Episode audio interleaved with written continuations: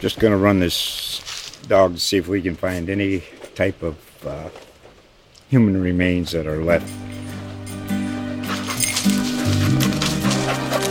Listen to Where Secrets Go to Die The Disappearance of Derek Hennigan.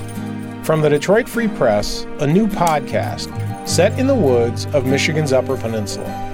Available on Apple, Spotify, Freep.com, or wherever you get your podcasts.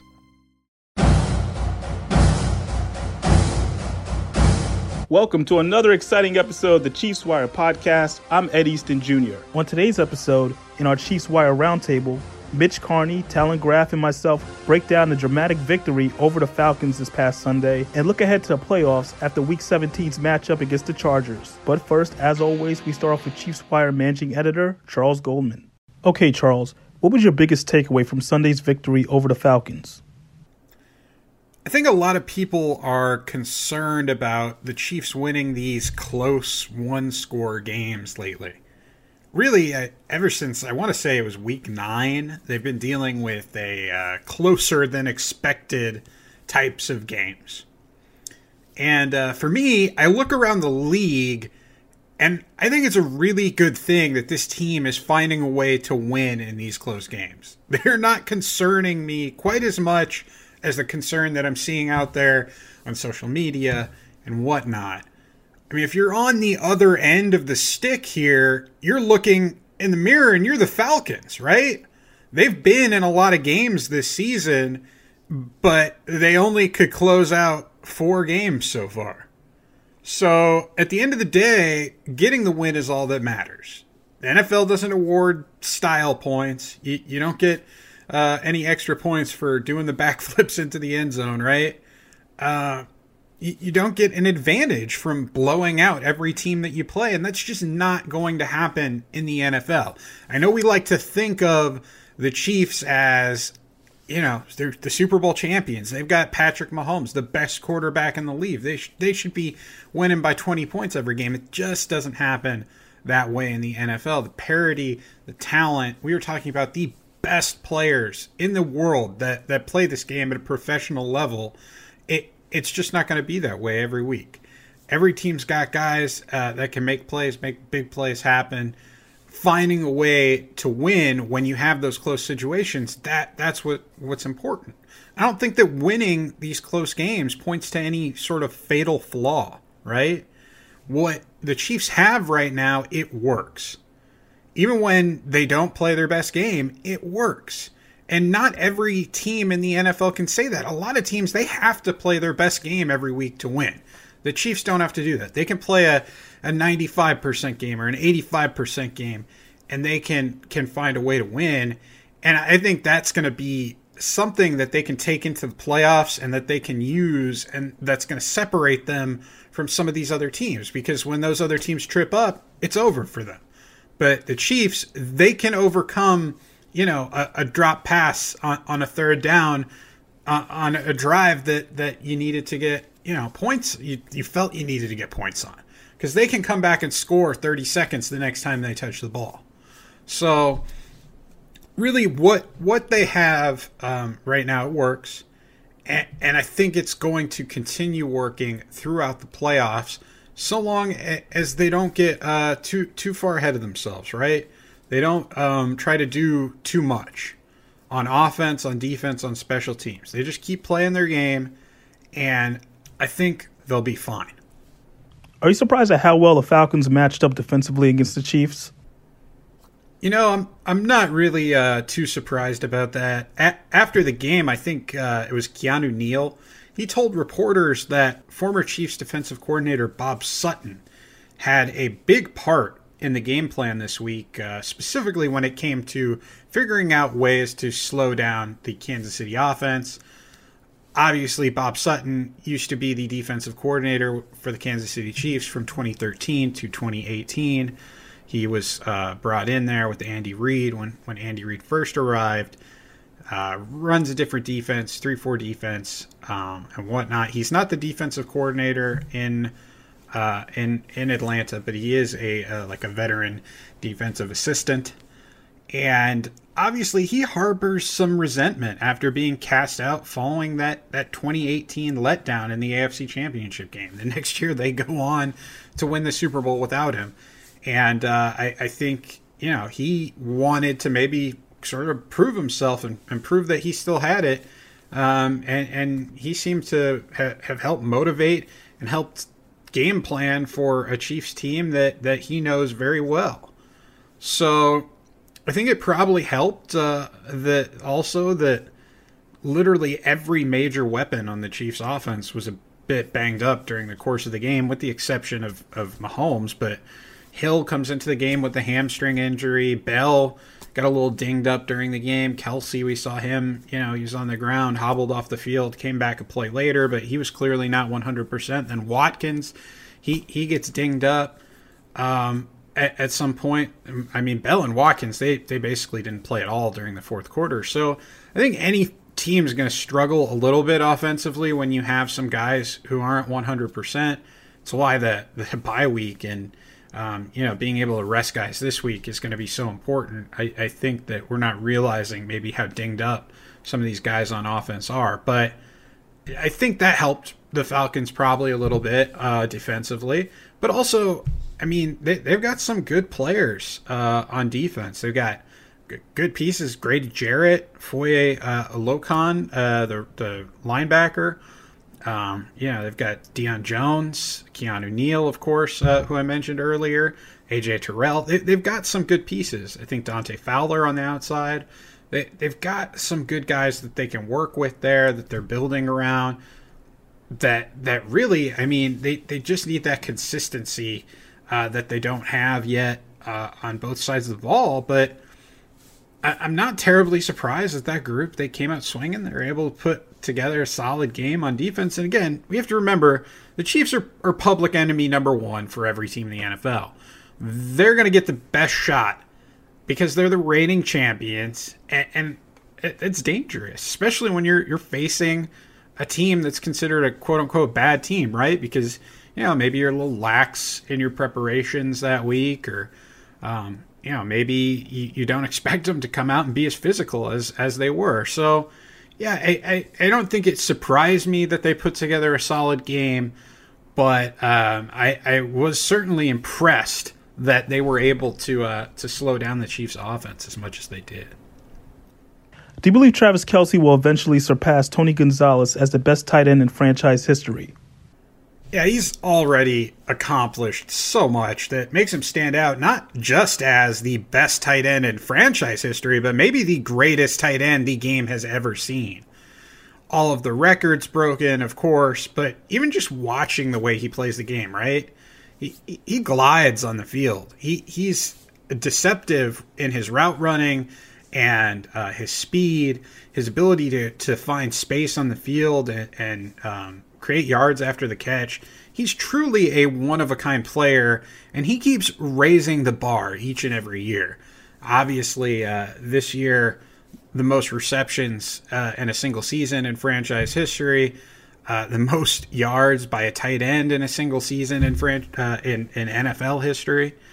And I mean, he, he, he just he stands out uh, as one of the best each and every year. He's been so so consistent um, really since you know the first couple of years in his career were a little tough, but but he he found his footing and he's just uh, continued to pr- improve and get better, not only on the field but but off the field too, and his impact in the community in, in Kansas City, in his hometown of Cleveland Heights, Ohio.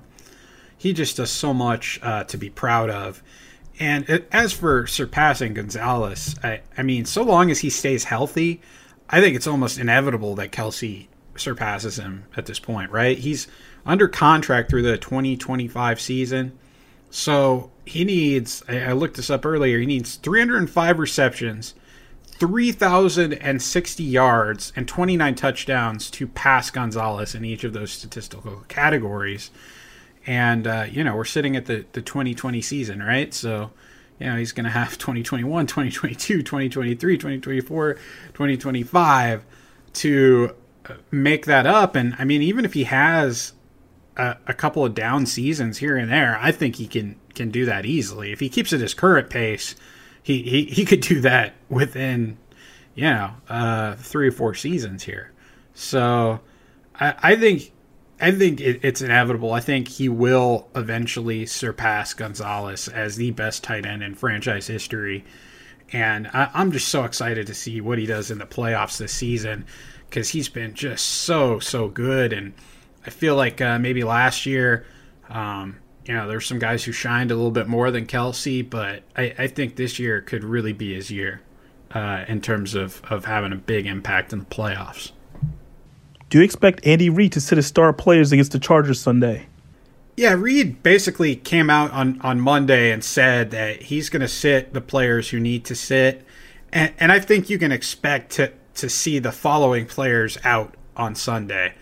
Uh, on offense, obviously, Patrick Mahomes, Eric Fisher, I'm going to say Mike Remmers, Travis Kelce, Tyreek Hill, Sammy Watkins, Le'Veon Bell, and Clyde Edwards Helaire. On defense, Chris Jones, Frank Clark, Anthony Hitchens, Damien Wilson, Tyrann Mathieu, Daniel Sorensen, Bashaud Breeland, and, and Charvarius Ward. There could be one or two more guys on each side of the ball. Obviously, some of these players, they're going to remain active for the game, but they likely won't play. I'd expect some practice squad elevations, uh, probably another week for, for Omari Cobb with the injuries they have at linebacker. And then uh, Matt Moore is probably someone who gets elevated too. I could see them dropping um, someone like Ricky Seals Jones or, or, someone else off of the 53 man roster just in order to sign um, a player to the roster, maybe a receiver. Um, if, you know, if Hitchens is still on the COVID list, they'll have so, uh, uh, someone, you know, they might keep him on there just so they can have someone to, to elevate from the uh, with a uh, with a COVID designation instead of a standard elevation. So that's something to consider. I think certainly you're going to see some guys that you're used to seeing out there on Sunday that are getting some rest. And it's going to be a great opportunity for some of these young players to step up. Know, I'm looking at some of the guys at, at the running back position, Darwin Thompson, looking at some of these offensive linemen who haven't gotten a lot of snaps this season. Um, looking at, at guys on the defensive side of the ball you know, let's see what BoPete Keyes has going on. We haven't seen him play, you know, all but maybe four defensive snaps this season. So uh, I, I want to see what, what he's capable of doing, get Armani Watts involved, get him some snaps. Because we got to remember, you know, even with some of these young players, they didn't have a preseason, right? So these could be extremely important snaps, especially if someone God forbid, gets injured during the playoffs and they, they need one of these young guys to step up, right? So I think that that this could be vital, not just for the future for 2021, but maybe for, for even the playoffs. We could see this game come to to uh, to be very important um, in terms of building some confidence for these young players and for, for developing those players as well. And as always, are there any particular stories from Chiefs Wire you would like to highlight from the past week? Yeah, so uh, we're still going through uh, the holiday season here, but we're pumping out that content for you. We've got a number of articles uh, recapping the Week 16 game against the uh, Falcons. One that I really enjoyed writing um, was the article on Darrel Williams. Uh, he's a guy who hasn't really got much attention uh, since Le'Veon Bell joined the team.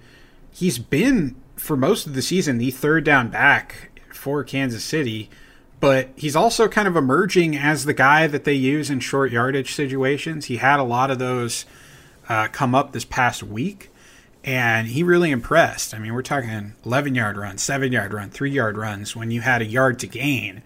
And we're looking back earlier in the season when you know you had a, a third and one, a fourth and one, and they just couldn't get it, or maybe even an and goal situation, they couldn't get it. So it's credit to the offensive line, but also to to Williams and his ability to run between the tackles. I think that the Chiefs are going to need that moving forward.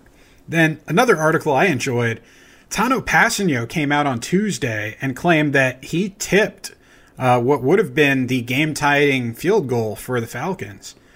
And now it, it's tough to tell. I have a few clips uh, from the All 22 there, and, and even in slow motion, it, it's tough to tell. But it looks like he got a finger on it at least. So check that out if you haven't already.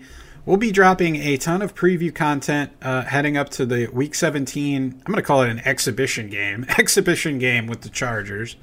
Uh, we'll be taking a look at some players who can make an impression on the coaching staff. I already mentioned a few of them uh, here a little little earlier, but uh, you know we'll, we'll see what they can do with a good performance. And uh, as always, we appreciate everyone who tunes into the show and checks out the website.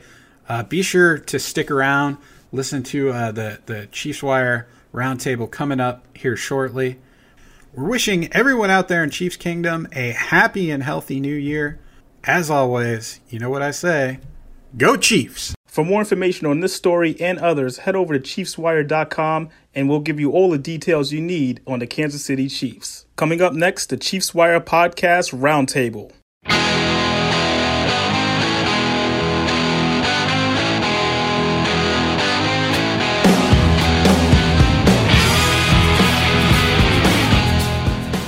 Chiefs Wire podcast. We are back. It is that time again. It's time for the Chiefs Wire Roundtable. I got Mitch Carney. I got Talon Graff.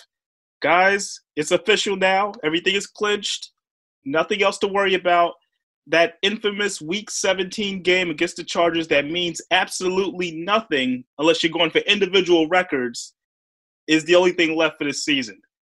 So, like we've been saying for the last couple of weeks, whether or not the Chiefs should rest their starters, worry about injuries, and everything surrounding that situation, I'm just gonna go right to the guy that who, who was kind of against it in the beginning. Talon, what are your thoughts now, knowing that it's 14 and one, you don't need this last game, you're going in with a bye. Do you play Mahomes, Kelce, Hill, all the stars? Do you play these guys? Absolutely not. There's no reason to play him now. Um, yeah, now that everything's sewn up, uh, the and, and, the way they looked Sunday, they they just look so tired, uh, especially Travis Kelce. I mean, that guy's put in such a season. He just looks exhausted. Mahomes looked off. You know, yeah, hundred percent. These guys need not only one week, but the, this two week rest is really exciting to think about. But yeah, now that everything's sewn up and there's literally nothing that can change after this game, yeah, sit the guys that matter. Yeah, I mean, I would even take it maybe a little step further. I mean, you sit everybody that you can possibly say. You know, you bring out these practice squad players if you can let them play. Um, you know, anybody that's going to get significant snaps in the playoffs, I say just go ahead and sit them. I mean, there's no point of them playing in a meaningless game. Uh, just like what happened last year, Juan Thornhill getting hurt and he missed throughout the whole playoffs, and that's when Juan Thornhill was playing really, really good football. It'd be a shame if somebody got hurt that we really needed to play um, so I just think you just got to say everybody that's possible. You know, only play you know the players that you know that can get us through the game just just so just so we can play week 17. Um, but you just say everybody possible because I don't want anybody getting hurt. And these guys are professionals, so they don't really need you know they don't really need this this one game to get prepared. It's not like one game's going to make a difference. So I just feel like you know this the more rest the better because these guys are going to get plenty of reps throughout practice yeah, I think we're all on the same page in regards to sitting the sitting all the players that matter going into this last game. You just don't want to risk it. Now, Andy Reid has come out and said that he will be um, he will be resting some starters. He didn't say in particular like who, and there's still a possibility that Mahomes could play, but I, I doubt it. Um, it, it's going to be interesting to see who, because I think there's going to be one guy that's going to play that you're probably saying maybe should have sat out or you know, there's all these different incentives and and stuff in their contracts that say you got to either play a certain amount of games or you have to get a certain amount of yards or something on defense as well. And then you also got the records out there. And when we talk about records, you might as well just put Travis Kelce's ne- uh, name next to it. He has uh, uh, he's now become the only tight end to have back-to-back 100 catch seasons, which is amazing to think about all the great tight ends that have been in the NFL.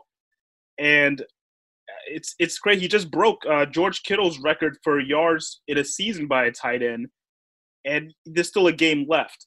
And I do believe he still has a chance if he were to play, like hypothetically, I'm just saying, if you were to play to lead the league in reception yards. So just knowing all of that, Mitch, are you still sitting? Are you still going to sit Travis Kelce, even though he has all this just hanging out there? And you know, he sounded like he really wanted to play this game. He says we're going for 15 and one. So, uh, Mitch, what are your thoughts? I mean, I, I respect Travis Kelce. I know he's a competitor, and he wants to go out in every game, go out there every game and win. But I mean, he already has the you know the all-time uh, receiving record for a tight end. You know, he had the 100 100 plus catches in a season.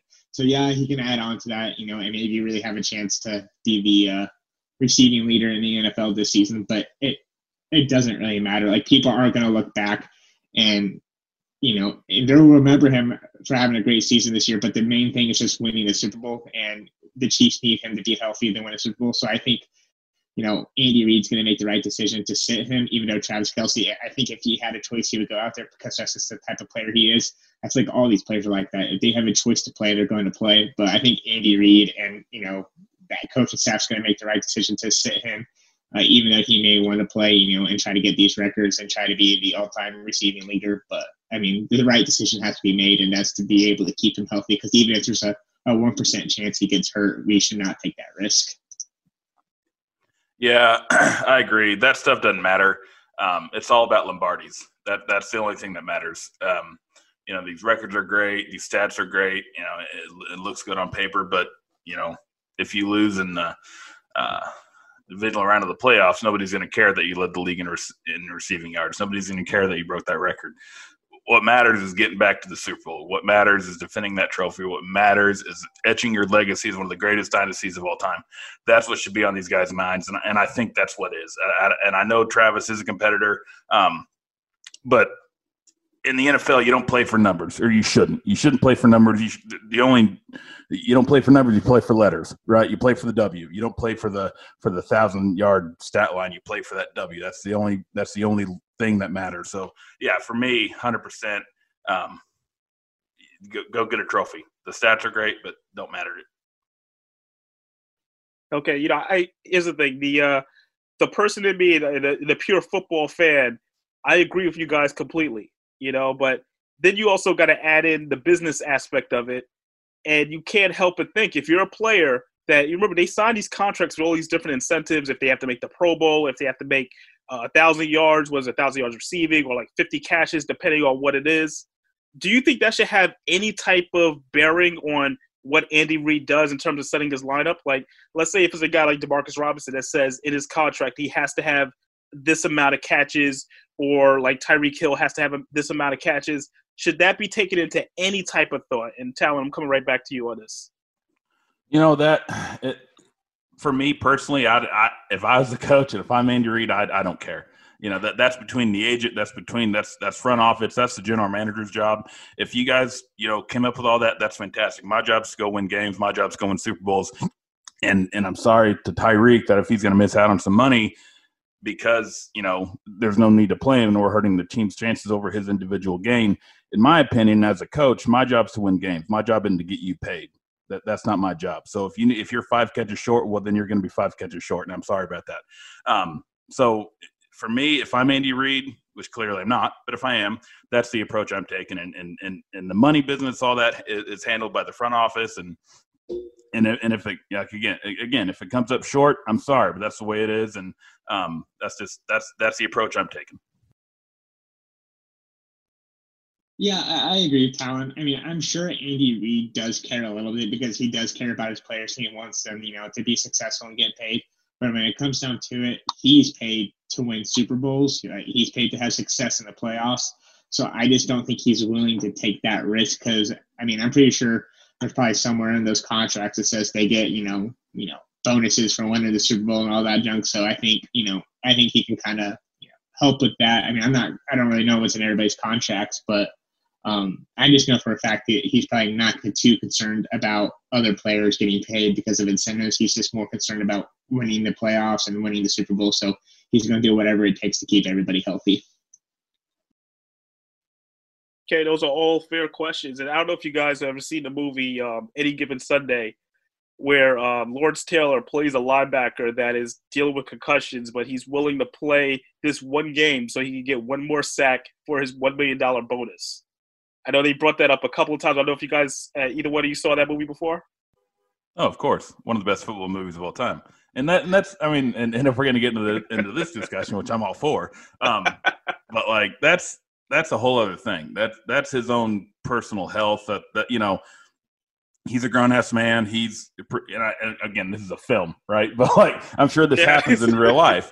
Um, but you know, yeah, that that's one thing. If you're hurting yourself, if you're putting yourself at risk, that that's one thing. But if you know, you make your own decisions as, as a grown man. But you know, when you have an entire team's goals and a Super Bowl trophy at stake, you know, it starts to be a little different. And and if the Chiefs were still fighting for a number one seed, this is a completely different conversation. Uh, yeah, you're definitely correct on that one. It's a great movie, and the doctor should have never cleared him, but that's a whole other story. Um, let's talk about actually what happened on the field. And there was a lot that was going on, and one of the biggest question marks and things that stood out in my mind was what happened with the offense. And we were just this, uh, we were just talking about this last week. You talk about how great the uh, Chiefs' offense is compared to how bad the uh, Falcons' defense is, and this would probably be a high-scoring affair what exactly happened, or or let me, let me phrase this better. What did the Falcons do that disrupted Mahomes in the offense all game? Because they never looked comfortable out there uh, until probably that last drive. And uh, Mitch, I'm going to start with you on this. Yeah, well, I think the Falcons did a couple of things. Um, I really think the Chiefs' interior line struggled. Um, you know, I feel like Mahomes just is getting a lot of pressure of kind of like how it has been, you know, these last couple weeks. But I just feel like the Falcons are just being super effective about it. Mahomes was cl- clearly frustrated by it. Um, and then on the back end, they just had really good coverage. I just remember the uh, uh, Fox was showing the, you know, one of the plays, and they just had really good coverage all across the field. And I just felt like Mahomes was just having a hard time finding open guys. So I really just think the Falcons had a really good game plan, which is just kind of odd because they struggled all season. Um, but also, I just feel like the Chiefs were just kind of off. They just didn't really play their best game. Mahomes was missing people. That was probably Mahomes' worst game as a Chief. Um, you know, even though he honestly still played like a decent quarterback. Um, but you know, that was clearly probably one of his worst games he's played in a while. Um, but you know, the Chiefs just kind of looked like they were sleepwalking. There was just like a mixture of the Falcons playing really good, the Chiefs sleepwalking, Mahomes just being a little bit off.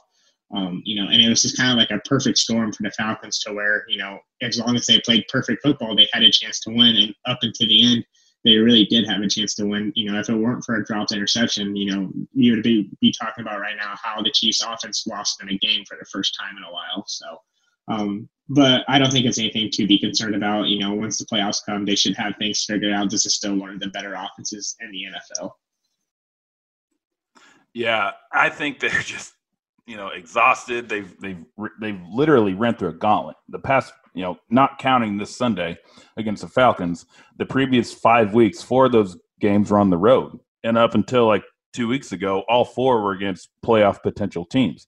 Um, and they won every single game. It, that that is not an easy thing to do. Four road games, four playoff potential teams and, and you win every single one of them, that is ridiculous. Like you don't see that happen in today's NFL. You don't really see that happen anywhere.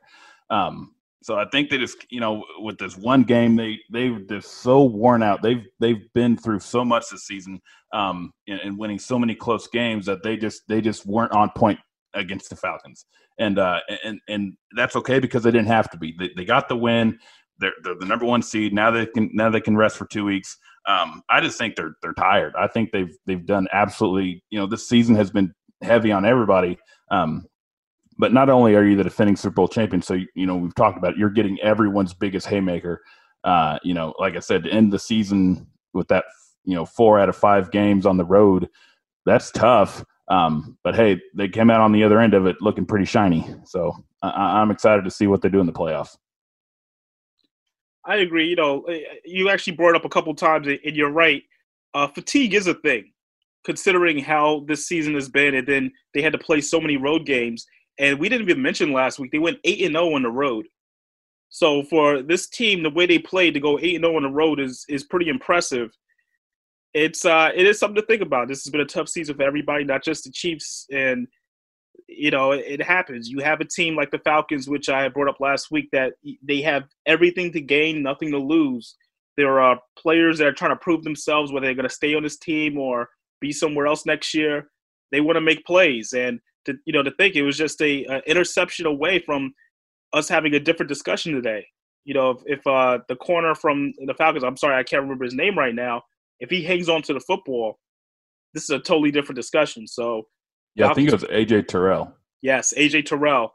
Like, think about that. He hangs on to that ball. Let's that's that could possibly be the game. Yes, the Chiefs had timeouts, but that would have been a, a crushing uh, situation right there. So, you know, it, it is something to think about. But uh, speaking of defense, I want to flip it on the other side. The Chiefs' defense played well. There were some good things, but there were also some questionable things. But let's start with the good. Uh, I'm curious for you guys, uh, your thoughts on Willie Gay Jr. getting the start and um, actually causing a, a, turnover, which helped stop a drive. Um, Talon, what are your thoughts on uh, Willie Gay Jr. and the way he played? Yeah, he played well for you know this point in the season, being a rookie and having to step. Up. He hadn't played a ton, which I know a lot of people are kind of worried about that. Um, but he, he plays fast and he plays hard, uh, and that's that's the best way to play, especially at linebacker. And if you're going to make a mistake, which Willie Gay has made mistakes this season, he made mistakes against Atlanta. Um, but if you're going to make a mistake, make it 100 percent right. Like that's that's what you want to see from a coach, and that's what you want to see from a young guy like that. Is if you're going to make one, you know, make it going your hardest. Um, and and I'm excited about the future potential of of Gay. He's not there yet. He's not where the Chiefs need him to be yet. Um, but he's getting there. Another full off season, and, and this guy's going to take so many strides. Like his second year is going to be huge, I, I think. But um, you know, given the injuries to the linebacking core, we need this guy potentially in the playoffs. So you know they need to coach him up pretty quickly. Um, excited for him, but he's just not where we need him to be right right quite yet. Yeah, just I mean, Talon is completely correct there. Um, you know, I think we saw why we need to see him get more snaps because you know there's times out there he just looked kind of confused, wasn't really in the right spot. Um, but he plays really hard. Like he, you know, he was able to get a turnover. And there's a lot of potential there. Um, I think he just needs more reps. He needs more practice. So I really think next year maybe we see him, you know, with a bigger role, and maybe two years from now he really is becoming a, a big part of this defense. Um, but I think he just needs more reps. But from what we saw, he just looks like he's a really athletic linebacker that can be a playmaker and can make a difference. He just needs to learn the defense. And, you know, being a linebacker is one of the hardest positions in the NFL because you have to put everybody in the right spots. Like you, you control that whole defense almost. So, um, you know, I'm excited for what I saw out of him, but I just think he just needs a little bit more work. I agree. Like I said, it was some ups and some downs, but uh, it was such a huge play for him uh, causing that strip and uh, and the turnover. That that was a big play, you know, for a rookie and a positive sign for what he can do down the line. So that was a good thing. Um, also, L'Jarius Sneed continues to make plays. Uh, got another sack this past week. But my biggest question mark um, from this past week on defense, uh, Charvarius Ward. You know, I, we brought this up several times on this show. Do you guys, you know, we we try to find different reasons for why he's having issues in coverage and and giving up the big plays. I'm curious, Mitch, what do you think is going on with Charvarius Ward, and is he even really a starting cornerback in this league at this point? Um, I'm kind of hard on Charvarius Ward, so I, I'm, I'm curious to see what Talon says. But I just think he's kind of a fringe starter I mean, he has good games, he has bad games, but I mean, this guy was an undrafted undrafted uh, rookie. You know, coming out of coming out of college, the Chiefs traded like uh, a backup offensive lineman to get him. You know, it was just kind of like one of those things to see, hey, we'll see if this guy works out. And he turned out to be okay. And you, I mean, the Chiefs cornerbacks just aren't good in general. They haven't been good in a while, or we at least haven't had any really top talent in there you know, we either get, you know, cheap free agents or undrafted free agents or low draft picks to compete for that starting job. And, you know, I think he's just a fringe starter. I mean, I think, you know, for what we paid paid for him and what we're paying for him, he's performed very well. Um, but I would like to see some improvement there. So I really think the Chiefs need to focus on getting a real shutdown corner because I really like what Breeland does. I think Breeland's pretty good. And Jerry Sneed is coming around. And I feel like he's just kind of that guy over there – who we don't know what we're going to get week in or week out, and we need somebody a little bit more consistent. Um, but I can't really complain for what the value we have. I would just like something a little bit better. Yeah, I I think he's going to be okay. Will he ever be like the guy? Is he ever going to be a number one corner? You know, I don't know. At this point, I don't know. I know he has the mentality to do it. He wants to do it, which is great. Um, and he seems like he has the ability. He just needs to put it all together. He needs to, you know, make it consistent you know, with this guy coming out of Middle Tennessee State, um, you know, not going, not getting drafted, coming off of a practice squad from, in Dallas, um, you know, for him to be a starting cornerback, the majority of his career after that, you know, being undrafted and coming from a small school and and all that, it, it says a lot about you know how good he he he already has grown or how much he's grown and how good he's already gotten um, and how much he's improved. So I'm not ready to to to you know shut the door and lock it and say okay this isn't the guy. Um, the NFL is a fast game and especially at cornerback. You know you're, you're playing these all world athletes at receiver. Um, and you know, no no offense, but you don't see that Middle Tennessee State. You just don't. Uh, and yeah, he's been in the league for for a while now, but it takes time to get used to that. It takes time to, to really figure out how you defend these guys. Um, and, playing defense is hard enough with all the rules and and all that. But you know, being a, a young guy going against these all pro receivers and these guys that have been you know playing receiver since they were in seventh grade, you know, these guys have been doing it for a long time. And uh, Ward just needs more time to learn. He needs more time to develop. He's got great NFL size. Um, he's shown flashes before. So yeah, I do think he can be somebody in this offense. I'm looking forward in, in, in the Chiefs defense. I'm looking forward to seeing his development. Um, I, I'm I'm still not sold that he can be the guy, but he can definitely be a guy. It's uh, definitely a cause for concern. I mean, Calvin Ridley's a great receiver. Don't get me wrong, but some of the plays, and I think they even broke it down during the broadcast. Ward was just it, it just seemed like he was lost out there. And you know, it's bad when they pointed out in the broadcast when you could tell a guy's missing an assignment. He's not really sure where he's supposed to be, and you're supposed to be a starting corner. That's that's usually not the best look right there. So hopefully he gets it together. I mean, in, in my opinion, you know, since let's stay with him right now, or even some other players, we talk about players taking a week off. Is he a player that should probably start regardless? Yes, he is a regular starter, but maybe he should play and get the extra reps against the Chargers. Uh, Talon, come back to you. Do you feel like he's a guy that needs the extra reps? Uh, yeah, he definitely needs as many reps as he as he can get. Um, he, he's probably a first half kind of guy for me. Let, let's play him in the first half. Let's give him reps against Williams and Allen and and the you know these these you know all pro Pro Bowl type receivers. Let's get him some some work, but then you know he's still our starting cornerback, right? So uh, even though he struggled, he, he's one of our guys. So we need to make sure that you know let's give him the first half and let's see how he does, and um, and then we'll go from there. I guess I just disagree a little bit. Um, you know, I just don't see the point of playing him just because I don't think a half of football is going to really solve anything. I mean, I know it's just more reps and stuff, but like he can get those reps in practice. There's no point of putting him out there with a risk of injury because we are going to need him to play. Um, I mean, I'm not really for or against sitting him. I think maybe sitting him is probably the better option just because I just don't see the point of one game or one half really helping him just because he's played already. You know, this whole season he's had a, done, a bunch of practice reps. He's already faced the Chargers, so um, I think just uh, I think just sitting him would be the better option. But if the coaching staff decides to play him just to get him some reps, I'm not going to argue. It will definitely be a uh, interesting call there, but you know anything helps, especially when you're going against a guy like Keenan Allen. That is, a, those are great reps, regardless of the situation, and uh, see what happens because this is something they have to figure out. You're heading into the playoffs, and in the AFC, there are some great top receivers that you have to match up against. So it's something that could be considered. All right, guys. So you know, it's it's kind of it feels kind of silly saying like we have to you know look ahead to this Chargers game, but we do. Is there anything from the Chargers this week that you do want to see? You know, in this matchup, is there something in particular that you feel like would be helpful besides Charvarius Ward possibly getting more reps? Uh, is there anything else that brings more interest in this game? Talon, what do you think? Yeah, I want to see the backup tight ends get some some quality work, and I want to see that running game get going. I want to see a little bit more from our running game in that final week, um, just to you know show a little bit that hey, the Chiefs can run the ball a little bit. Um, I don't know. I just want to see a little bit of you know that that's to me what's been the biggest glaring holes on the offense is the backup play, the the play of the backup tight ends, and the running game being so like inconsistent. I want, and I know that Ch is out. Um, but I do want to see Darrel Williams and, and Le'Veon Bell or whoever they have in there. Whether I don't know if they'll even play those guys, but whoever they have in there, I want to see that interior offensive line really kind of start gelling uh, and and playing quality football. And then the running backs, you know, I want to see them have a have a big day as well.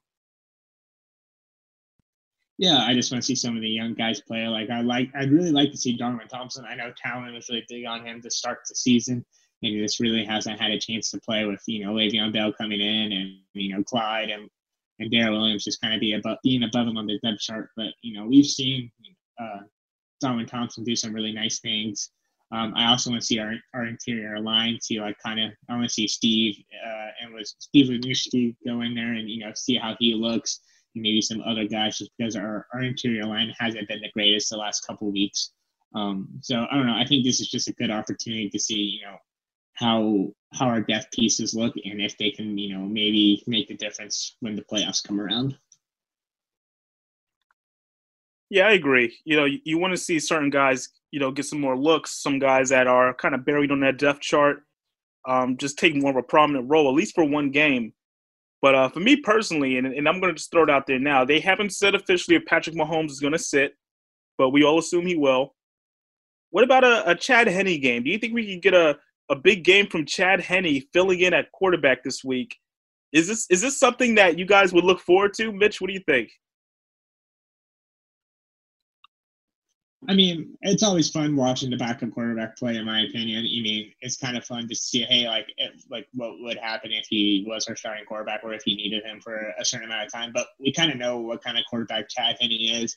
He's been in this league for a while. We've seen a lot of games from him. I would have really loved it if Jordan Ta'amu was still on his team, and you know they gave him a chance to play as a young quarterback to see, like, hey, can this guy actually be something? Can he you know, really be a valuable quarterback for us as a backup for a while. Uh, but just with, you know, Chad Henne just being an older quarterback, I'm not as excited. You know, I just kind of know what kind of quarterback he is. And, you know, I, I already know that, you know, no matter what, he's always just going to be just kind of, you know, middle of the middle of the road backup and never really make too much of a difference on a team. Even though I do think he can win a couple games for the Chiefs if needed. So I'm not really too excited, but uh, we'll see what he can do. Yeah, I think I'm mainly looking forward to it more for a nostalgia thing. I remember back in high school, man, that that Michigan team that had Henne and Mike Hart and um, uh, Steve Breaston and and uh, who the uh, the other receiver they had, Mario Manningham. They had like that was a fun team. Um, I don't remember exactly what year that was, but I know I was in high school. So yeah, it's, it's I, and, and I remember thinking back then before I was really like, you know, into analyzing football and knowing what a good quarterback was supposed to look like. I was like, oh my god, this Chad Henne guy is awesome. I'm, you know, look, you know, whatever, some idiot kid that was looking forward to a, you know, Michigan quarterback playing in the NFL. Um, you know, now, yeah, gonna gonna see him play in Week 17. Hopefully, it's gonna be pretty cool. Just nostalgia and and just bringing back old times. I'm not like a Michigan fan or anything. I just he was like one of the that team was kind of one of the first ones where I really started paying attention. There just happened to be really good that year. So, um, yeah, some fond memories of Chad Henne. So I think it's kind of cool that he's the chief now and potentially going to be the starting quarterback you know what? It's it's okay, Talon. It's okay. I was one of those people that thought maybe Henson was going to be a good quarterback or possibly a uh, a third baseman for the Yankees. But you know, we saw what happened with that one. So. Yes, sir. Dude, I'm right. still I'm still mad Jeff Samardzija didn't play football. That still upsets me to this day. By the way, it, it does, man. He's a good uh, a good wide receiver with the uh, with Notre Dame, right? Yeah, he played with uh, um, Brady Quinn. Yes, thank you, thank you. Oh, yeah, yeah. yeah. yeah. Uh, listen, man, I, I know some of my college football. Okay, so it's it's all good. Those Michigan teams were pretty good back in the day, and I do want to shout out Super Bowl Forty Six uh, hero Mario Manningham as you, you brought up on that team as well. So nice. I like that. I love the connection. There you go. hey, I had to do it. I had to do it. All right, guys, this is gonna be fun. Who we gotta do our predictions, even though this game really doesn't matter. We still gotta make a prediction here. Who wins this game and what is the final score? Mitch, we're gonna start with you on this one. I mean, I guess I'm going to go with the Chargers just because, you know, I guess they're going to play a little bit more of their starters, even though they don't really have a chance to make the playoffs. Um, so it's so hard to like predict these games just because you never know what's going to happen with the backups. Um, but I'm going to go Chargers winning 27 to 14. Um, I think Justin Herbert's a good quarterback and he's going to put up some pretty good some good points. He's going to have some good plays against this Chiefs defense that's going to be playing their backups. Uh, I don't know how good the Chiefs pass rush is going to be, so he'll probably have some good time back there. And then that Chargers pass rush is still pretty good going up against the Chiefs backup offensive linemen, who you know even our starters have struggled this season. So I could see them having a really big game and just really keeping this Chiefs offense from scoring. So I'm going to go Chargers 27, Chiefs 14.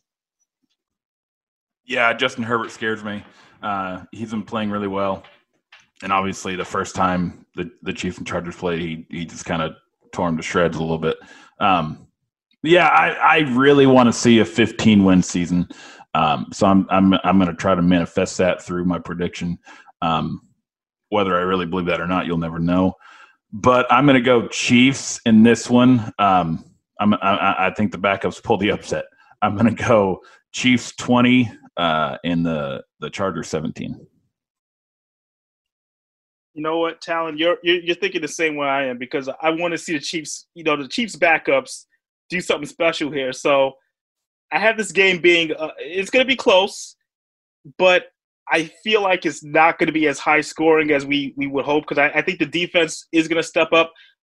We could possibly see a little DeAndre Baker in this game, right? There's a very strong possibility of that. So I'm going to go with the Chiefs winning 13 to 10. I don't think it's going to happen, but it would be fun to see if, if this is a a defensive battle for some reason, and uh, Herbert can't handle the Arrowhead crowd that will be there. So it should be interesting. But uh, either way, this is what's going on this weekend. But uh, also this weekend, there are some big NFL games that we need decisions on that are going to affect the playoff picture. So I got to ask you guys. I know the Browns and the Ravens are fighting for a playoff spot as well. Who do you? Which game out of the the slated games? It could be the AFC or NFC are you more interested in in regards to the playoffs and and the way the playoff picture is looking? Is there any game in particular that stands out? Uh, Talon, which one which one works for you? So I'm to cheat. I'm to say two. Um, and I I really like. Obvi- I don't want to steal Mitch's answer, so I'll just stick with mine. Um, but that Titans and Colts, Colts play the Jaguars, Titans play the Texans. Those two teams are both ten and five, and and I think watch and they're played at the exact same time. So I think that's going to be like the most intense part of the weekend is seeing those two games simultaneously being played out. And um, obviously the Colts have a little bit of a advantage playing the Jaguars. So um, it'll be interesting to see what happens.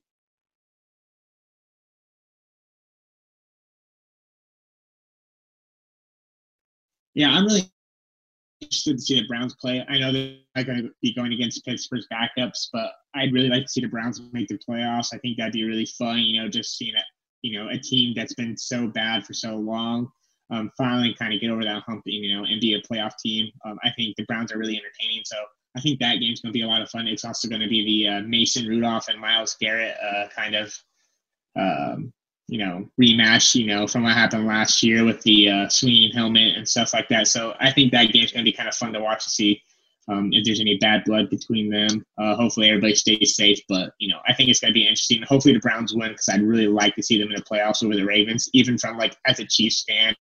I know the Chiefs haven't had problems with the Ravens in the past, and the Ravens have been pretty been playing pretty bad football, but you just never want to give Lamar Jackson a chance to beat you. So I'd rather go against the Browns than the Ravens any day if it came down to it.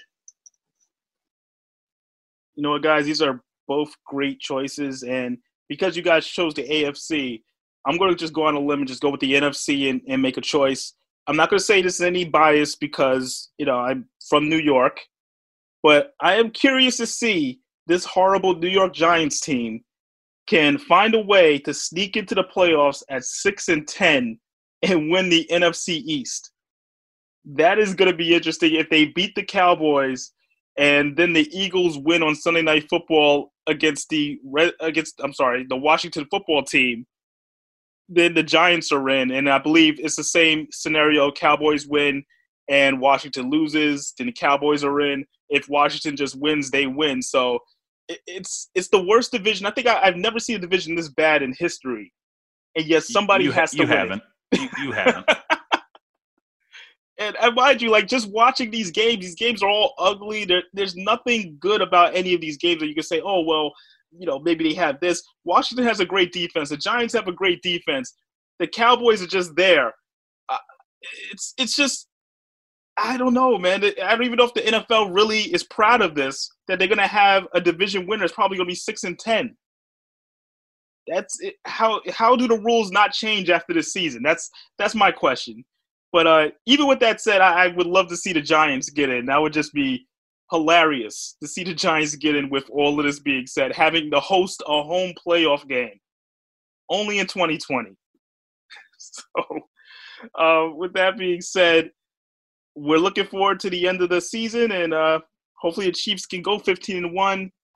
It's been a great year so far, guys. So, and what, well, I should say is because this is the last show of the year of 2020. Any uh, New Year's resolutions or wishes, Mitch? You got anything? Um, well, I just graduated college, as you all know, so I'm actually just going to enjoy my first year uh, with not having any school. So I'm really going to enjoy 2021, or hoping to at least. So um, I'm just going to focus on, you know, my work and, you know, focus more on Chiefs Wire. So I'm excited to, you know, maybe putting out more content content for the fans out here listening to the show. So uh, I'm just going to enjoy uh, this next year. So I'm not going to really have any resolutions. I'm just kind of kind of enjoying myself a little bit I'm so envious of you right now. Like that first like time to ever in your life where like oh, I don't have any homework. Like it's so glorious. Like you're in for the ride of your life. This is you have I'm, you I'm have so... no idea. I, I graduated I graduated high school and then I was like, okay, well I want to get college done as soon as possible. So I did I did basically three semesters in a row. I just did basically my my my fall and my spring semester, and I also did classes my summer year, uh, my summer semester. So I just want to get it done as soon as possible. Graduated in three years, and it was a good run. But I'm, I'm so excited to not have homework anymore. Yeah, for sure, man. Well, hey, again, congrats. That's that's a big deal. In three years, that's it took me six, and I'm not a doctor. Um, but anyway, yeah, I'm I'm looking forward to 2021. Hopefully, this is a you know a clean slate, new year, all the all the cliche stuff for for the new year and all that. Um, ho- looking forward to you know ho- hopefully a healthier um, 2021 for for everybody, and and you know this pandemic and all that comes to an end, and we're able to to look forward as you know as a people, and um, and hopefully sports start to get back to normal. I, I really want to see March Madness. I was so you know upset about last year missing it, but yeah, just looking forward to everything somewhat getting back to normal, and and uh, uh, and this whole pandemic getting put behind us. I agree with you, both of you guys, completely. We're just looking forward to better days in 2021, hoping that everyone stays safe. And we also remember the many that we did lose in 2020, which was the toughest year. I, you know, I like I said, I can't go back into the early 1900s or even before then that this this country or even this world has has dealt with. So hopefully, we are on the other side of it where things are getting better. We learn a little bit about each other along the way, and uh, just all become better people and I do also want to just piggyback off of Mitch talking about having that moment without, you know, homework. You just reminded me how old I am because I was like, man, it's been a while since I had to think about homework. So thanks, Mitch, for that one, man. I appreciate it. hey, no problem. I'm always uh, happy to make you guys feel a little bit younger. it's all good. Uh, once again, everybody listening, um, enjoy the holiday, stay safe, and uh, we'll catch you in 2021. Take care.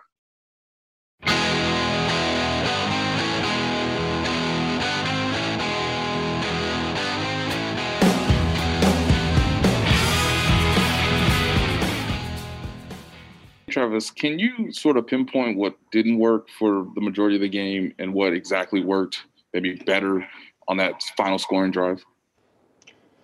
I mean, the Atlanta Falcons are a good football team. Don't let the don't let the the score or you know their previous games uh, deter you from that. I mean, that that team has a lot of guys that play their tail off. Um, great coaches, um, and and and it seems like guys that play for each other you know, they rally around on defense and offensively. They got a lot of talent over there, and it's just you know trying to find a way to win a football game. You, there's there's just so many different factors that can play into why things aren't going as great or as smooth as you want them to, and you just try, you know, after every single play, regroup, figure out what just happened and how to fix it, and the next play or the next drive, go out there and try and you know accomplish the goal, which is to put six up. But hats off to the defense. The defense played their tails off uh, to hold that offense under, you know, 20 points or whatever they scored. I, you know, to hold them to to only a couple scores, man, that's uh, a that's second to none. That's second to none. That really pushed us through to, to help us win the game. Let's go next to Darren Smith. Go, Darren. Hey, Patrick. I'm sorry, uh, Travis. Uh, congratulations on the record. A couple of questions for you. Uh, I, am interested, you know, in knowing your thoughts on playing in a, in a Week 17 game that you know has no bearing on you all in the playoff series. But are you someone who hopes to continue to play next week, or do you think sitting out three weeks is is the way to go? And then also, since we probably won't have you on this week, could you talk a little bit about the virtual chat that you all did with with the Old Spice and talking about uh, you know speaking out against racism with the with the students? Yeah, I'll talk on that first off. Um, uh, Old Spice um, came together with a lot of the NFL, a couple NFL players, and really wanted to get in the communities to uh, to help support um, young men graduating in in the high school rank. And um, with that, we all teamed up with the Black Boy documentary, which a couple NFL guys have been a part of, Malcolm Jenkins being one, um, and unbelievable job of really just really getting a good grasp of of what it means to be a, a young black male in America and and how prideful you should be of that, and that uh, there's a lot of stuff that is that's going on around the world and around this country that's um you know it's not fair and it's unjust. And uh, to be able to get into the classrooms and talk to these kids um, let them know that they are appreciated and that they are you know they, they do have support. Uh, to become uh, to become somebody and to uh, and you know just to have that support system um, i thought it was a great initiative and i definitely wanted to be a part of it. Um, and going to that 17 week 17 uh, that's i believe that starts maybe next year. Um, but in terms of this this year Okay, so in terms of next week, um, oh, I, I, get what you're saying now. So, game 16, but week 17 of the season. I, I would say um, I'm just going to come in on uh, on Wednesday and, and and get ready to work, man. And and it is what it is. I uh, if if if I end up suiting up and I get a chance to to to play against the Chargers, then you'll see me out there giving it my all. And um, if not, then uh, I'll be out there cheering all my guys and and trying to be every bit of uh, a part of the the the game that I can be for you guys. We'll go last. Steve Walls. Good, Steve. Hey, what's up, Travis? Uh, fans want you guys to go out and always show your high-powered offense and blow teams out. Uh, it seems like uh, you guys sometimes play down to your competition. I just want to get your thoughts on that. And this league is uh, it can get very uh, confusing to a lot of people. Um, they think since we have the best quarterback and two great receivers and uh, you know a defensive line sack nation, they think that we should just go out there and just dominate every single game, every single play, and it's it, that's not that's not reality. What's reality is that you know these other these guys on these other teams and all these teams are coming in here knowing that uh, they're going up against a good football team. So they get geared up, they get fired up, and their attention, their alertness is that much more uh, locked in. And um, you know, it's just uh, it's playing ball. It, it is what it is. You got to you, you have to respect the guys across from you, and and know that you're going to get their best shot. And I mean, sometimes uh, you just have to find a way to win a football game. You know, and uh, and that's what we did.